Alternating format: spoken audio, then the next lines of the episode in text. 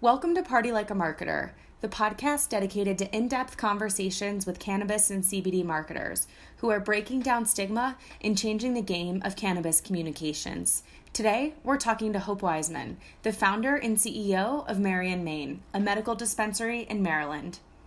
Born and raised in Prince George's County, Maryland, Hope Wiseman has always been passionate about serving her community. In 2014, Hope graduated with an economics degree from the number one historically black college and university, Spelman College in Atlanta. While on campus, Hope served her prestigious college community with several leadership roles in campus organizations, such as serving as the president of the Economics Club and co founding her college's first Habitat for Humanity chapter. After spending a little over a year at SunTrust as an equity institutional sales analyst, Hope decided to continue striving for excellence by pursuing her dream of entrepreneurship. With her financial and banking background, Hope founded her company, CHA Inc., on the foundation of her vision to create opportunities for minorities who have been disproportionately affected by the war on drugs. In 2016, Hope became the youngest black woman dispensary owner in the United States with her company CHA when it was awarded a dispensary license in the 25th District of Maryland. This title has garnered her much national success that has led to media placements and speaking engagements around the country.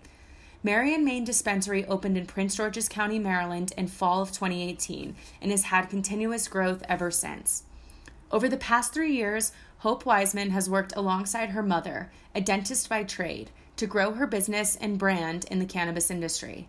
During this time, she has faced confusion and skepticism from friends and family who have negative connotations about marijuana, although she continues to raise awareness about the positive effects it will soon have on minority communities.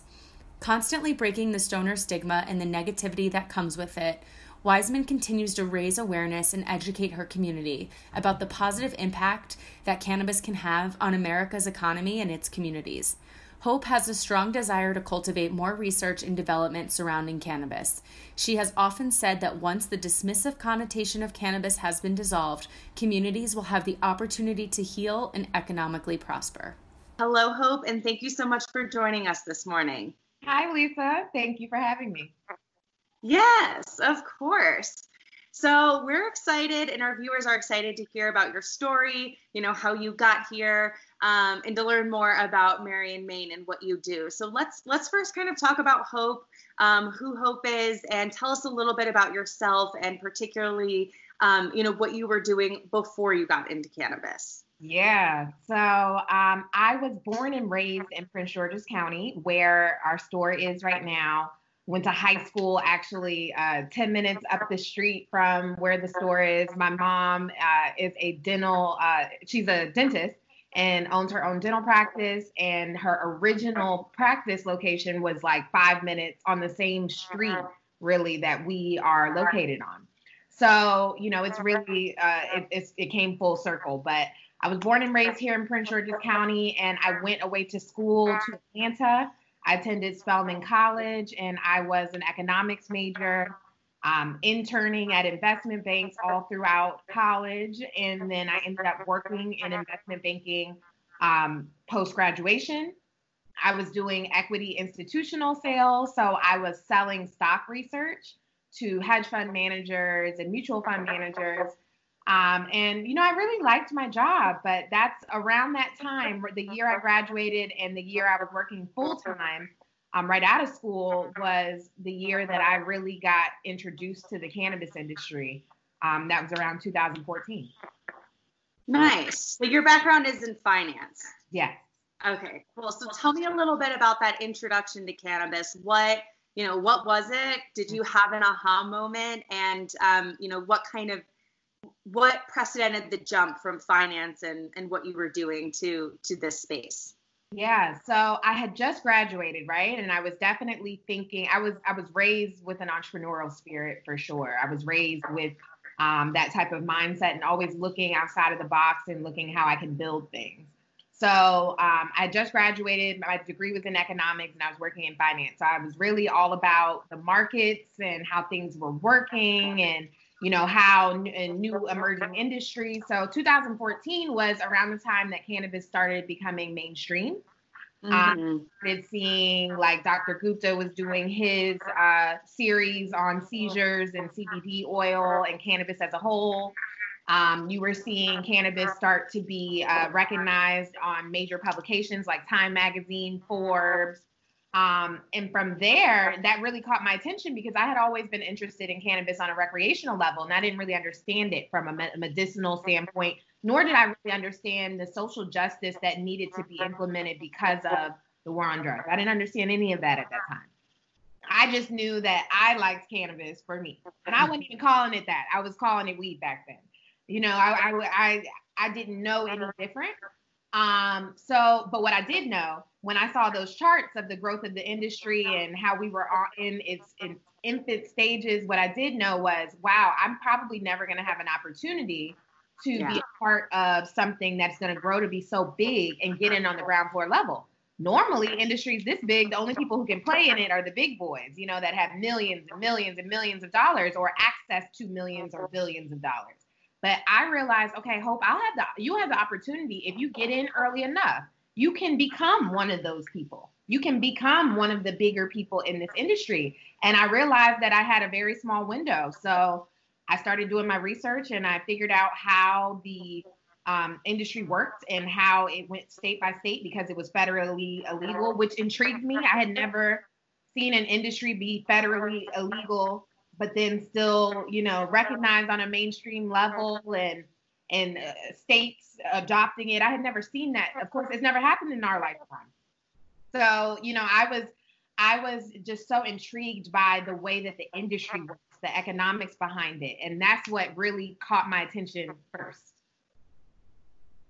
Were you seeing, um, were you getting requests for it in your prior job? Like, were people starting to um, ask about it and you saw it that way and then said, hey, maybe I should, you know, look at this? Or was it something you had sort of independently been looking at?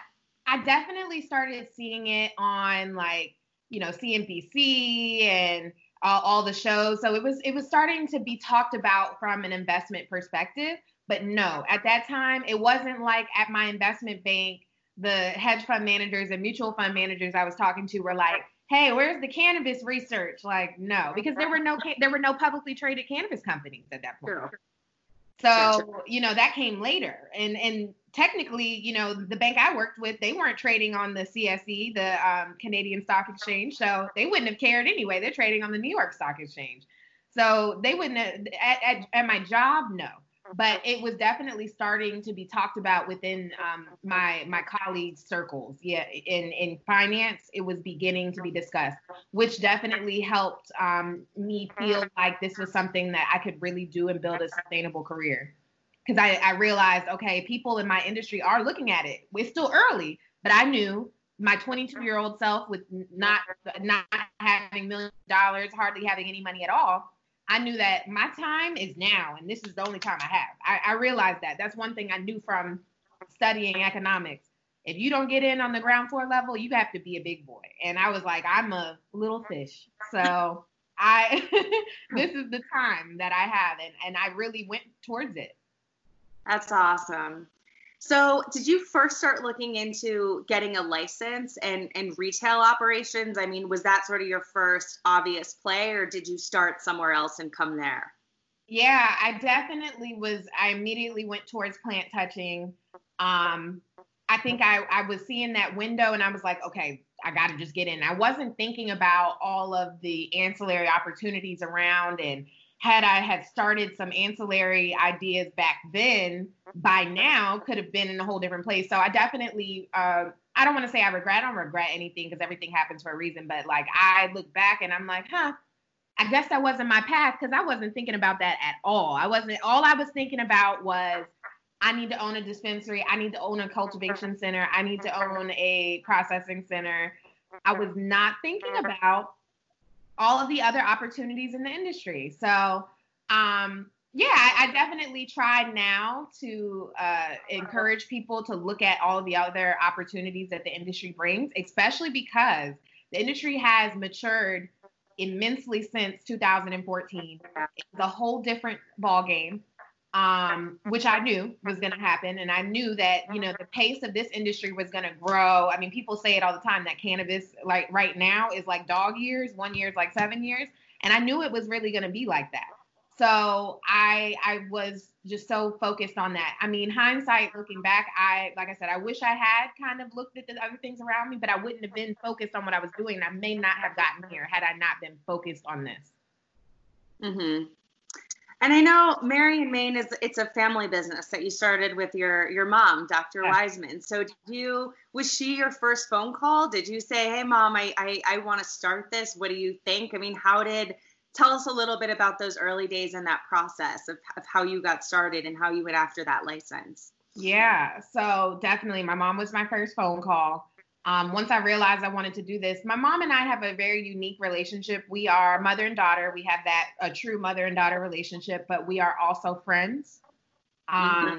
and now business partners, um, confidants, all those things. So um, at that time, and I think around that time was when our friendship really became real, you know, outside of like just having a mother daughter relationship. So around 2014, around the time I graduated, that's when we really became friends. So you know, I'm talking to my mom every day. And I I called her after I took some time to introduce this to her because my mom was not. I think a lot of people are like, oh, your mom must be one of those cool moms that, and my mom is super cool, but um, no, she's not like. We, we were never like passing J's to each other growing up or anything like that. You know, like she's like a real mom that would have never allowed me to smoke weed if she had known that I was doing that at the time. Um, never. So when I introduced it to her, she was kind of like, eh, at first, but she's a medical professional. So I knew to approach her with statistics and um, real measurable um, uh, tactics that that she could understand. Um, and she's also an entrepreneur, and my mom raised me to be an entrepreneur as well. So I knew to come with her, come to her with numbers, and um, also, you know, just at the time because you're getting Dr. Gupta doing these these um, uh, series and you're getting you're seeing all these different things. I think she was more open to it because it was like okay not only is your bold forward thinking daughter coming to you with this idea you're seeing it all over everywhere. The news magazines you're reading articles about it. And and i think she realized wow you know and i'm showing her look our home state of maryland is they just passed a bill they're going to license companies by the end of next year. We have a little over a year to get ready, mom. And she's seeing all these things that are happening. She's seeing in the bill, there's they're telling you how much money it's going to cost to do this. She's like, wow, if it's going to cost that much, these businesses are probably going to make a lot of money. And I'm like, look, I did the numbers. Yes, they will. And I showed her all of that, and she was, I mean, she she immediately was like, let's go. I mean, I, I don't even, we didn't even look back. We never looked back. It's been six years now. That's amazing. So then, so you applied for the license. It, it took you about a year, I'm guessing, and then and then you got it. Yeah, so we applied. So that was 2014. My mom and I had that conversation probably around the end of 2014. Um, we applied in the at the uh, November 2015. That's when the applications went in. We were notified that we won in December of 2016. So wow. one year, one full year later. And then we opened our doors, and there was a lot of stuff that happened in between there, winning and opening the doors, um, September 2018. So it was a very long process.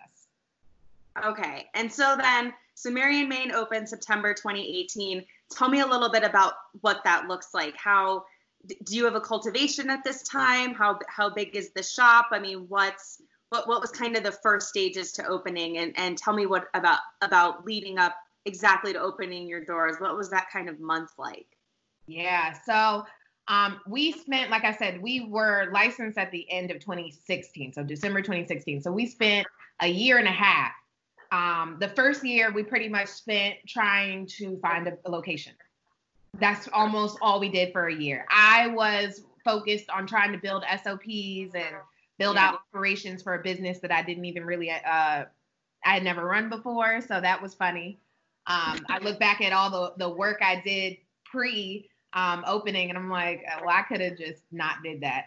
Um, everything is a learning experience, you know? So I spent a year trying to learn as much as I could and had to relearn everything by the time that, you know, I, I actually opened. But we spent a year looking for a building and then we spent um maybe not a full year. We probably spent seven months looking for a building and then the rest of the time with the building it out. Um, in the meantime, during that time, my mom was diagnosed with breast breast cancer. Wow. we were, I mean, and my mom is uh my mom's a warrior. Like she and she's in the front. Um, so she's my mom is not uh not one of the types of people. My mom is right in the front. She's leading the troops. Um, right next to me. So even when she was going through her cancer battle and all of the things that she was going through, my mom, I mean, she'd go through a chemo treatment and maybe stay home for two days, and then the next day she's, uh, you know, two days she's at the store bossing the general contractor around. That's just how we are. That's how we're built. We are fighters and warriors. So that time was like, it, and our store manager is my mother's best friend, um, and someone that's been in my life since I can remember. Um, so, and he's an interior designer by trade. He worked before he worked for us. He uh, did events, and um, his main job was uh, designing commercial um, commercial buildings and doing the interior design for commercial buildings. So, I mean, that was perfect for us. So, my mom, Dexter, um, kind of took over our build out project, and they they were they were awesome during that time. And my mom was battling cancer through it all. So it was um, just such a character building time for our company, and I think it really built our family culture because we had to stick together and lean on each other so much. Um, we we don't have huge financial backers. There are three owners: myself, my mother, and then Dr. Larry Bryant, and then our store manager. At the time, it was just us four in the company, um, and we were having to figure it all out. And we were having to do it on a shoestring budget because we didn't, like I said, we had about two million dollars to this project, and that is it. And we had to purchase our building because of different reasons, and it was a lot of things. So, I mean, we were really doing our best to stay afloat and all at the same time that this was happening i was getting this uh, i was getting a lot of media attention because i was uh, you know an article had been uh, published about me being the youngest african american woman in the space so mm-hmm. then, like I, my media presence blew up i'm getting interviews left and right it was really emotionally taxing on everyone because you know i was having to put myself out there meanwhile I'm worried about is my mother going to survive while we're trying to build this business that we put all of our money into.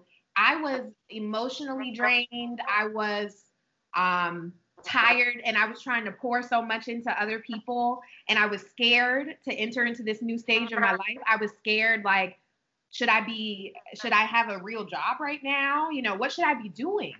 And I really had to just lean on my faith in God and um, I I I'm so I look back I'm like wow I don't know how we got through those those two years of of limbo that was rough because a lot of stuff was thrown at us I think that uh, we were uh, we were being tested and trying to be broken and we have emerged uh, from that and I mean I'm so proud of where we are today. That's so amazing and thank you for sharing that. I know I know some people say entrepreneurship is like um, building the plane while you're flying it. Yeah. And then if you add, you know, stress with family and health and money, I mean, it's it's really a lot. So that, that certainly takes a lot of courage to do. Um, but amazing that that you guys made it through. So and and to clarify, so your mom, uh, she was a dentist, is a dentist, and she had practice. And then did she totally leave that and and shut that down to jump in? No. So, um, you know, she still had her practice when she was diagnosed. Uh, she had to stop practicing. Um, she had she got another dentist in her practice to fulfill it. Um, since then, since then, she is now in remission. She is um, cancer free currently. Um, she is not practicing a full time still. So she still runs her practice, but she has another dentist in there. Um, she might be hiring a, a second dentist and have two. But yeah, so she she's taken a big step back from dentistry, but she's not all the way out. Um, and my mom always says, well, you know what? I always have these hands that always have that talent. I can always go back to doing that. But um, I think we we've really found our passion in what we're doing, and we both love helping other people. We both love the idea that we are building something um, that can be passed down for generations within our family. And we both have a passion to teach other people how to build something like that. Not necessarily a cannabis business, but maybe for their families. We both have that passion. So um, I think that she's just, I, I feel like I'm living in my purpose. And my mom said to me that now in her late 50s, that she feels like she is living her purpose too. So it just makes me feel so like, I mean, I, I might be a little bit emotional right now because I, man, I couldn't imagine. I, I feel blessed that I found mine so early in life. And I feel even more blessed that I've allowed my mother to find hers before she leaves this earth. That's so beautiful. I that's so beautiful. Um, so tell me a little bit about about Mary and Main. How did you how did you come to the name? Tell us about your mission um, and and a little bit about you know kind of the brand and the feel. I mean, how did you take this energy and this passion and turn it into the the physicality of a storefront in your story? I mean, how did that transformation happen? Yeah, so originally we applied under the name, and our holding company is still um, under somewhat of the name Compassionate Herbal Alternatives. Um, CHA, we go by CHA. That's our like our our overarching name. Um, and when I remember that's how we won and everything, we were opening up the store, and I remember sitting my mom and Dr. Bryant, the three principals, down, and I just was like guys, I don't think um CHA is that's not it. I'm not feeling it. I'm not feeling it as like the actual brand name. I don't feel it. And they were all like, why not? I said it just doesn't, I don't feel it doesn't feel friendly. It doesn't feel like us. We are, I mean, you they are both doctors. Dr. Bryant is an oral surgeon. My mom is a general dentist. Um, I was like, you know, you guys are both doctors, and we definitely want that, but we want people to feel comfortable. Cannabis is already taboo. We want them to feel very comfortable coming here, not like they're going to the doctor, not like they're going to the dentist. Because I was like, I love you both, but um, a lot of people don't like going to the dentist. I was like, I don't want people to feel like that, and I feel like compassionate herbal alternatives gives me that feeling. So when we were kind of thinking about how, what we wanted to do, I thought about all of the the feeling I wanted to evoke to invoke on people. Um, the, the first color that came to mind was blue because it's very calming, bluish green because of cannabis, you know, so we came up with this teal color. And Mary and Main came from the idea we were kind of talking about how cannabis isn't mainstream yet and how we're trying to kind of eliminate the stigma and bring it to uh, the, the average person and not necessarily even the person who's currently using cannabis, but someone who could really benefit from the medicinal benefits of cannabis, but is afraid to use it. And I, you know, I thought to myself, well, I was like the top of the type of people who would come to Mary Main that fit that build are the same type of women and, and, and people that would shop at Joss and Main. That's what I said. And my mom goes, huh, Mary and Main would be cool because like Mary Jane. And I was like, Mary and Main, I like that. And that's how it was birthed. Um, and I believe in our shop, you know, Dexter really did a good job of, of making it friendly and feel warm. We have a lot of, um, it's a lot of gray tones, um, but then we have this warm wood color throughout the store too. So there's there's this really warm and, uh, and calming feeling in, in our shop. And um, I've had people say it's almost spa-like versus head shoppy. Um, it's, it's, you know, and really try and maintain that sense of like calmness so when you come in the store, even when it's busy and all that, I tell, you know, we call them experience agents, but what most people know is bud tenders. And all of this is uh, is a way of marketing, right? You know, like calling people under certain names because it gets your patients. They hear us call each other experience agents. They're going to think, oh, experience agents. What does that mean? We're providing you an experience. Um, we are here to serve you. And I think those types of things are what I think the the media presence and a lot of people wanting to support an African American owned family owned shop. Women, you know, we're we're women, we are a family, and we're black. So I think a lot of people just like the idea of supporting someone who is such an anomaly in this industry. And then on top of that, when they come, it's like, oh wow, this is like actually nice. I think I was expecting this to be a little you know, hole in the wall or whatever it might be, but it's not. It's it's it's beautiful. We have about um, the building total is about six thousand square feet, and we have about three, maybe twenty five hundred and three thousand of it for the actual dispensary space that people actually walk in. But um, I think we've done a really good job at really finding that sense of calmness and comfortability in the store. That's really cool. Um, did you come up with the the whole concept and brand and colors, you know, yourself internally as a team, or did you guys hire outside an agency or, or marketing professionals to do that? So we definitely um, hired outside. So that we have a lot of skills on our team. We do, but um, yeah, not creating logos and, and um, those things. That's not our strong suit. So definitely know your strong suits and um, outsource the rest. But yeah, we definitely um, thought through the concept and we knew kind of the color scheme that we wanted to go to. It's funny because the designer was really trying to get us to go towards pink and you know me, I well, you don't know me well, but I love pink. So I was like, you know, I was like, yeah, pink. And my mom and Dr. Bryant were looking like, are you kidding me? Like, absolutely not. And now I look back, I'm like, that probably wasn't the most inclusive color, especially the way our logo and our brand is. I don't know if pink would have fit. I think pink works with certain brands, like a T-Mobile, that works. Um, there's a cannabis brand, a, a black-owned cannabis brand in California called Good Tree LA good tree is pink. That works, you know, but Mary and Main wouldn't have worked pink. Mm-hmm. It'd have been too girly. Um, so you know, I think we we've all had to like weigh in and all that, but we definitely hired um, outsourced, and we just found we found someone that worked really well with us. And since then, um, you know, now we work a lot more internally. We we have some people on our team now that have some graphic designing skills, and we have a digital marketing team that we work with for our um, social media marketing, email marketing, and they do some of our in-store stuff as well in our website. Awesome.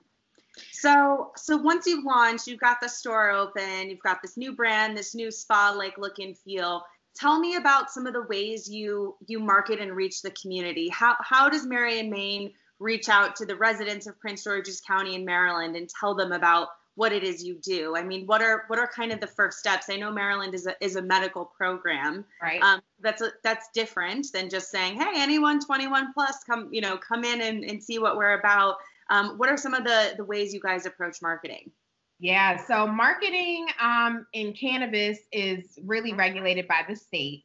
Mm-hmm. Um, so Maryland has they didn't come out with a lot of uh, regulations around marketing at first and then later realized when they started started seeing billboards go up and all these different things, it's like, huh, maybe we got to regulate this.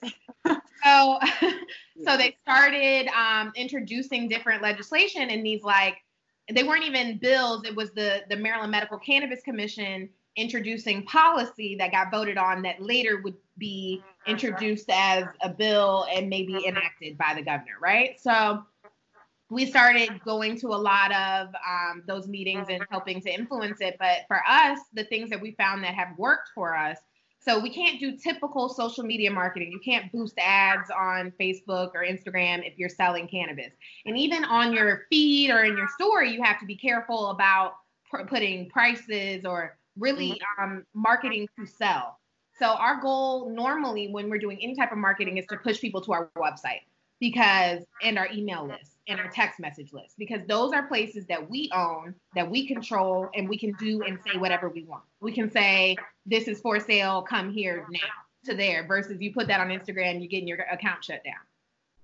So our instagram we focus more on educational content and just like awareness content branding stuff pictures of our store hey you know see you later come on come in today shop with us but no what we're selling on there. Um, we focus on those types of things on Instagram, Twitter, Facebook. No actual dollar amounts. We never put a dollar sign in there. I feel like a dollar sign is a clear way to get your um, your yeah. account flagged. Um, any types of like two for this, this percent off, anything like that on social media will get your account shut down. Um, and and even you got to be careful with certain pictures. You know, it, it's it's really really nuanced. You've seen people with with thousands of followers get uh, disabled on Instagram and, and Facebook and stuff. So you got to really be careful. Like I said, we we focus a lot of the social media marketing on pushing people to the list that we control and the assets we control, like our website, email, and text message marketing.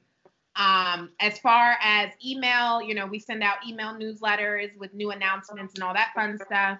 We do, um, our website is constantly updated and our menu is there. So we're constantly pushing people to our menu. And especially right now while we're dealing with COVID 19, you know, we, we, we, before COVID, we were having a hard time getting our patients to adapt to ordering ahead online. Now they're very used to it. And I think they like the speed of it.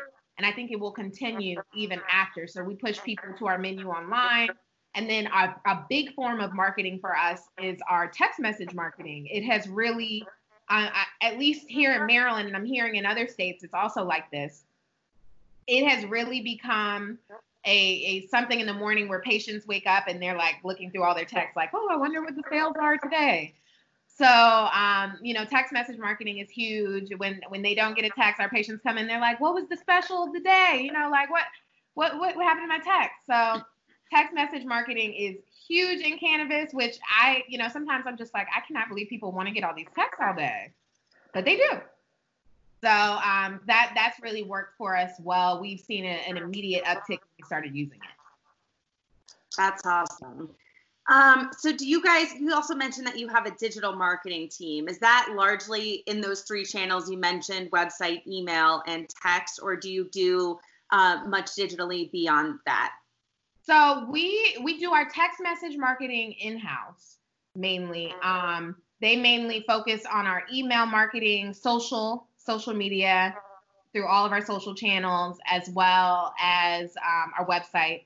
They also help us with SEO, things like that. So anything digital, they are pretty much anything in the on the internet. They are pretty much working with us to develop those things. Um, we we do some in-store marketing and physical marketing. We have uh, like we sell um, hemp-based CBD products. We have a huge banner on the side of our store um, showing that. We don't have any billboards at the moment. Technically, our county does not allow for them. However, people have found loopholes. We just are not, you know, we, we're we're not doing that right now. We're following the rules to a T. Um, and we do we do some other forms of marketing. We do a lot of collaborations with local mm-hmm. businesses. Um, because right now, because we are not recreational, right? We're not adult use. So, like you said, it's not like you can just say, "Hey, anyone over 21, stop in our store." So uh, we we really focus on um, our local community right now because those are the people that are going to shop with us those are the people that are going to come back constantly because at the end of the day too every dispensary in maryland we're all selling the same products pretty much. We we get you know we got about 20 options. So yes there's some variety but to an extent i mean it's the same products and the same brands. So a, a lot of it is of course it's pricing but a lot of us are selling around the same prices as well. Um, a lot of it is location so we just focus yeah. on the people who are closest to us. We partner with local businesses. We are we do uh, free educational classes. We focus on really um, just involving the community and making sure they understand what cannabis is.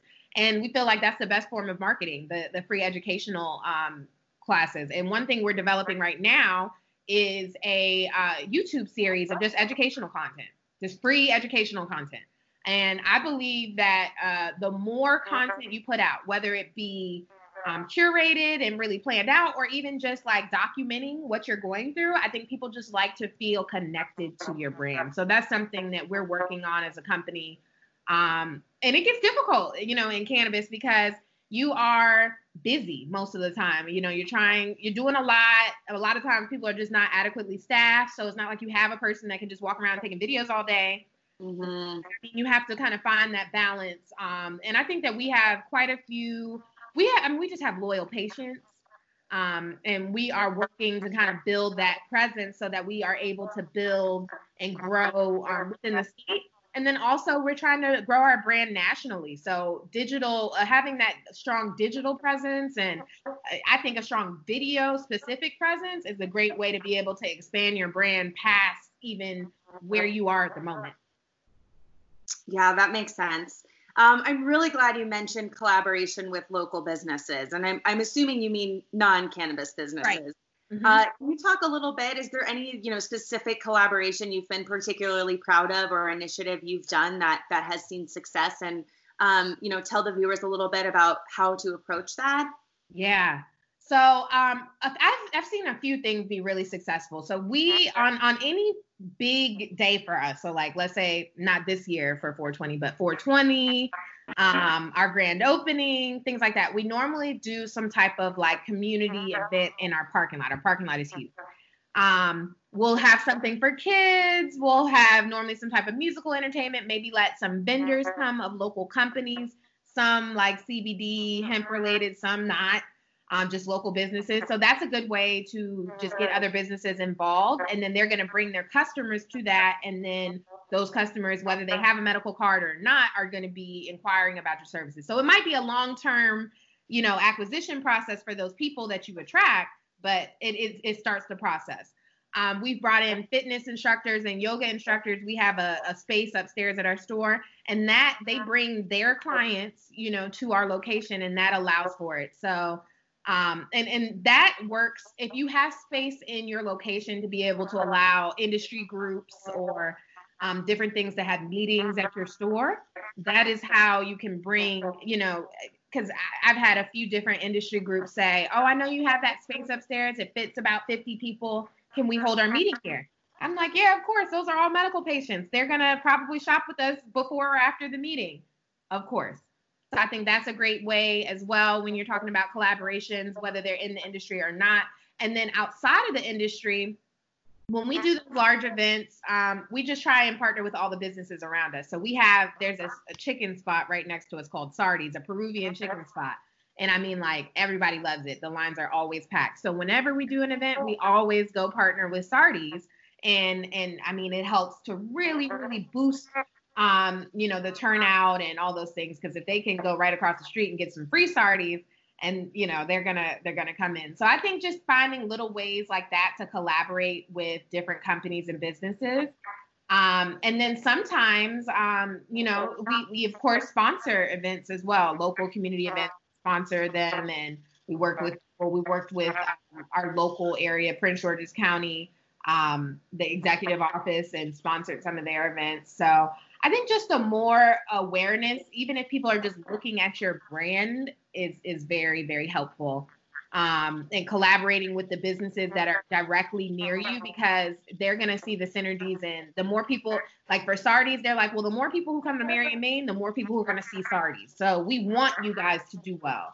And that's, I think, finding those businesses that are directly like next to you um, you guys will bring synergies to each other um, and you can find ways to work together there.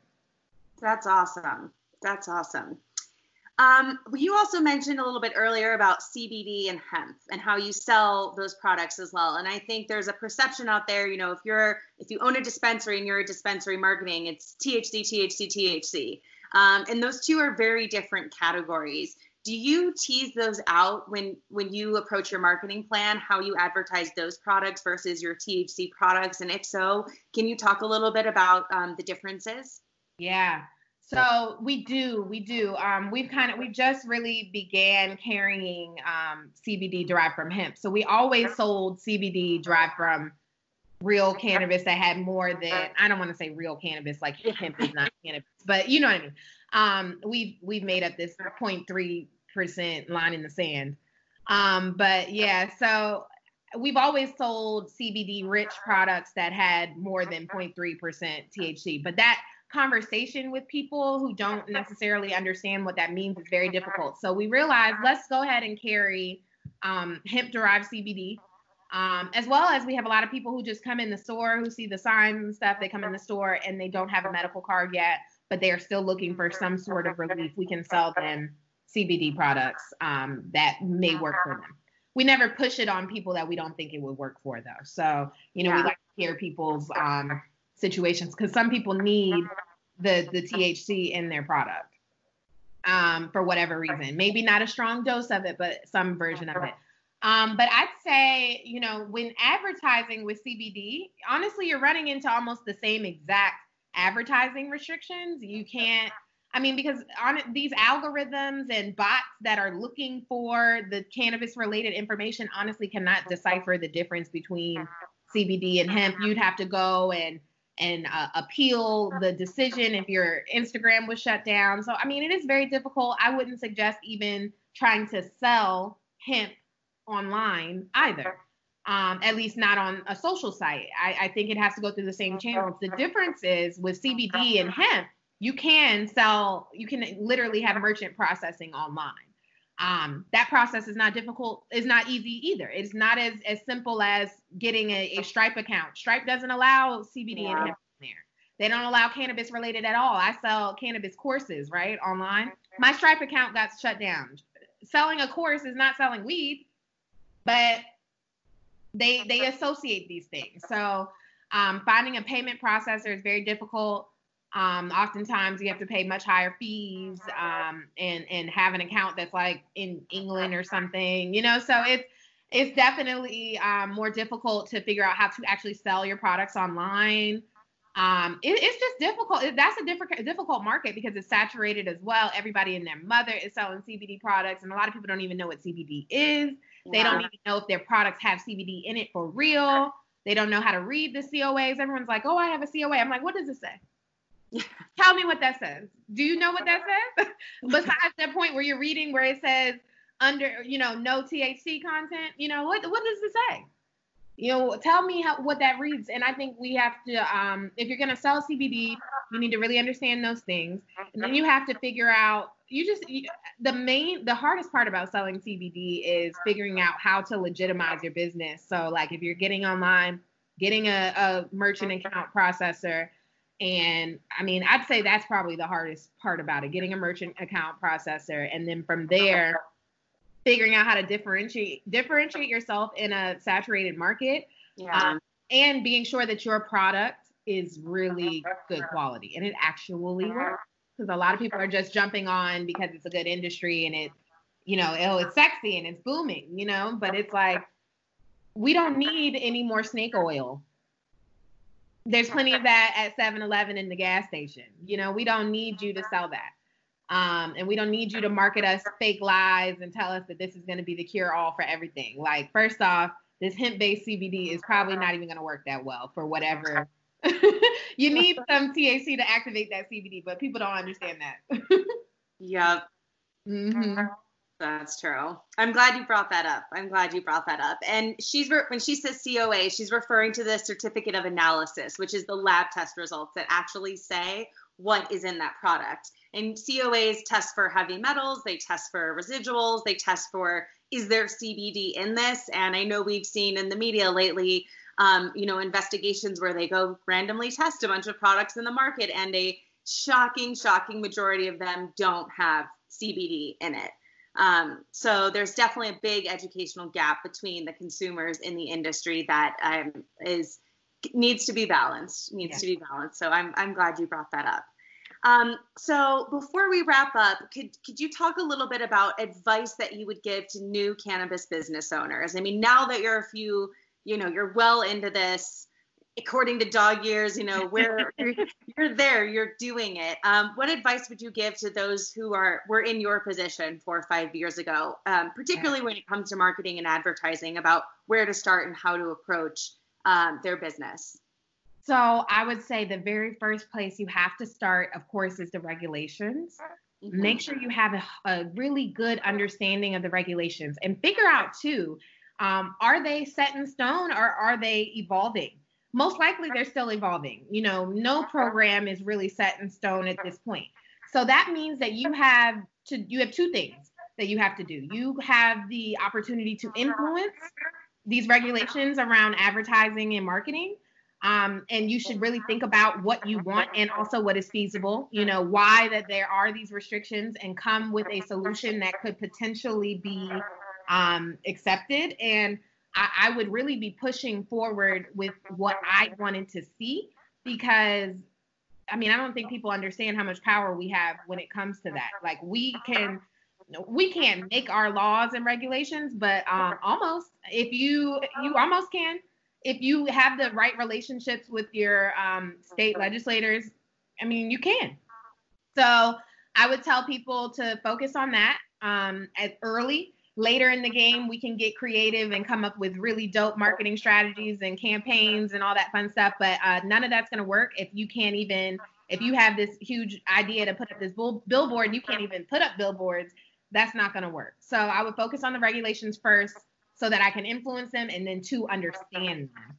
So then you can figure out, you know, I always say us entrepreneurs, we're smarter than Well, this sometimes I, I have to censor myself, but I'm gonna just say it. We're smarter than legislators because we get our industries. We know our industries. They're having to make up bills about everything, you know, so they have to learn a little bit about everything. We know the cannabis industry. So as long as we understand those rules, we can find the I don't want to say loopholes like you're trying to um to to get over on anybody, but you can just find the the lane that okay, that is going to work for for my business um, so then my my second piece of advice besides know the regulations is to figure out what works for your business and your customer base. So whoever your customer is, I would define them out to the point of like what type of music they like to listen to. Um, where they like to go shop when they're not shopping with you, like literally make a whole profile and try and understand um, your customer base. And maybe there's like five different profiles of customers, maybe there's four. I feel like at Mary and Main, we have about four different types of customers. Um, and we really define that person. Like I feel like I know that person, and almost when people can walk in, I'm like, okay, that's the Sue. You know what I mean? That and we name them, you know, and we that's a Sue. Yeah, and I know, okay, this is how we treat Sues, and this is what we do for Sues because they like X, Y, and Z. So I would really define who my customer is, and then define how I market to that person, how I greet that person in the store, how I um, you know, how I explain different things. We have one customer profile that they don't want to hear all that extra stuff. They don't want to even be greeted too much. They really want you to just get their medicine and go. And they want you to already know what they want. They want you to read their mind. Um, they're they're a little short and snappy, but as soon as you get them saying, you know, you you really understand them, then those, that's the same patient that comes in and wants to talk for 30 minutes because they're like, oh, that's my homie, that's my friend now, because they get me. Yeah. So, you know, you just really have to understand your people, and that takes time. It doesn't come uh, quickly and easy. It takes time, and and it takes um, it takes you going through different things with different types of people and different types of customers. So we're still developing that almost two years in. We're still developing who exactly our customer base is. And honestly, as soon as we go adult use here in Maryland within the next two, three years, that's probably going to shift a lot too. And we're going to have to revamp. So um yeah i think those are my two biggest pieces of advice. Really understand your customer base and then build your marketing strategy directed towards those people in their core who they really are. And then um, understand your regulations and what you really can and can't do so that you're not in a position where you know you think you're killing it and the next thing you know you get that sign on your door you got to close your doors because you have billboards everywhere. I remember we even one point one time we had like these little lawn signs that we put up and down the street that we were on. I mean, like you couldn't go down that street and not see a Mary Main sign. Um, one day they came knocking on our door. You got to take all those down, all of them. We're like, oh. Then we tried to get you know those little signs that flap in the wind. Um, we tried to put we put those up right in our own um in our own lawn up. You got to take those down. Can't have visible signs without a permit, and we're not giving permits to cannabis companies. It's like, uh, okay, you know, you just really got to really understand what it is so you don't get fined and all that fun stuff too. That's a great point, and I want to follow up on your point about um, the the regulators and the legislators and how I do think we as marketers and as entrepreneurs in this space have an obligation and a responsibility to educate them as well. Um, I know a lot of the marketing and advertising restrictions, they're, they're really designed to protect children so that information doesn't get into the wrong hands but they also need that information around how can it get into the right hands and how can this properly be communicated. And they are legislating everything. So it is up to us in the cannabis industry i think to to bridge that gap make that handshake and connect with them and let them know hey here's here's where our line is, here's what works, and um, educate them so that together we can really build this moving forward. Because industry just does move faster than government, and so we we have that responsibility to turn around and educate them because we are learning. And I know us in Colorado, we've seen so many examples where entrepreneurs have gone in, have that conversation, and things have changed. And yeah. they can't change slower than we like, but they do change and they can change quickly and have measurable impact on, on our business. So I just want to really validate what you've said because I think that's a, a really great and meaningful point. Thank you. Yeah. Yeah. Awesome. Well, Hope, before we wrap up, is there anything else you would like to mention? Anything else you would like to say to the viewers, either about Mary and Main or marketing that um, we didn't cover today? Yeah. So, um, because of COVID and the fact that we couldn't have 420 events, I decided to create an event called the 420 Experience, um, which I held on the 19th and 20th. Um, I had over 50 speakers from the industry and outside of the industry, but subject matter experts in their own right. We covered topics um, like in the business field, in lifestyle and cannabis, policy conversations, as well as we had some science based uh, presentations and workshops and panels. I mean, it was awesome. And I'm so excited because I am turning it into a community where we're going to have monthly meetup events um, and it's all going to be virtual. I, I love the idea that um, I had people from Israel, Spain, the Netherlands, Australia, Canada, all of that at the event. We had over 500 people register. So I'm really excited to be able to continue uh, a global cannabis conversation where we're going to continue to build community within this industry because I believe that community is how we are going to expand this industry past uh, where it is now, and we're going to get it to that next level of being one of these multi-billion dollar industries that um, kind of has changed the, the, the landscape of what a CEO has looked like. Um, so I'm excited to be able to to to curate that, and there will be more announcements about it. But if you want to learn more about it, definitely follow me on Instagram. That is where I am the most active at I am Hope So Dope. Um, and then if you want to learn more about Mary and Main, you can always find us on Instagram, Twitter, um, and our website, Mary and Main, M A R Y A N D M A I N. And um, yeah, I mean, we are really finding ways to connect with more people. So that's what the 420 experience is all about. And the 420 community is going to be, we're going to launch it in June. And I'm just excited to to be able to bring uh, people together from different places to discuss topics that we really care about. Um, and if you're interested in in seeing the replay of the conference, like I said, there's over 24 hours of content. I had Angela Rye host a conversation with myself about um, policy as well as my my vision for myself and the future of cannabis. I had um, I had all different types of people throughout the industry come by and different conversations on uh, licensing, ancillary products, CBD, hemp farming.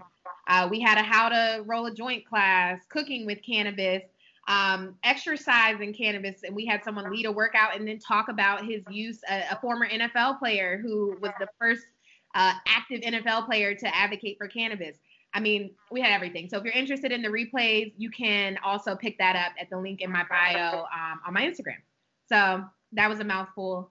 I'm sorry, but definitely just keep following me. I'm I'm not done. I am in the beginning of my journey. So keep following. I want to help you um, get to where you're going. I want to help you figure out how to market uh, your business and how to start your business. Awesome. Well, thank you so much, Hope. It has been such a pleasure to have you today. Me too. So thank you. Thank you. Thank you for listening. Did you like this video? Give us a thumbs up and subscribe to our channel on YouTube, Spotify, and Apple Music. You can learn more at thecannabismarketingassociation.com and find us on social media at, at Marketing and at Cannabis Marketing Summit. And don't forget to buy tickets to our annual virtual Cannabis Marketing Summit this June.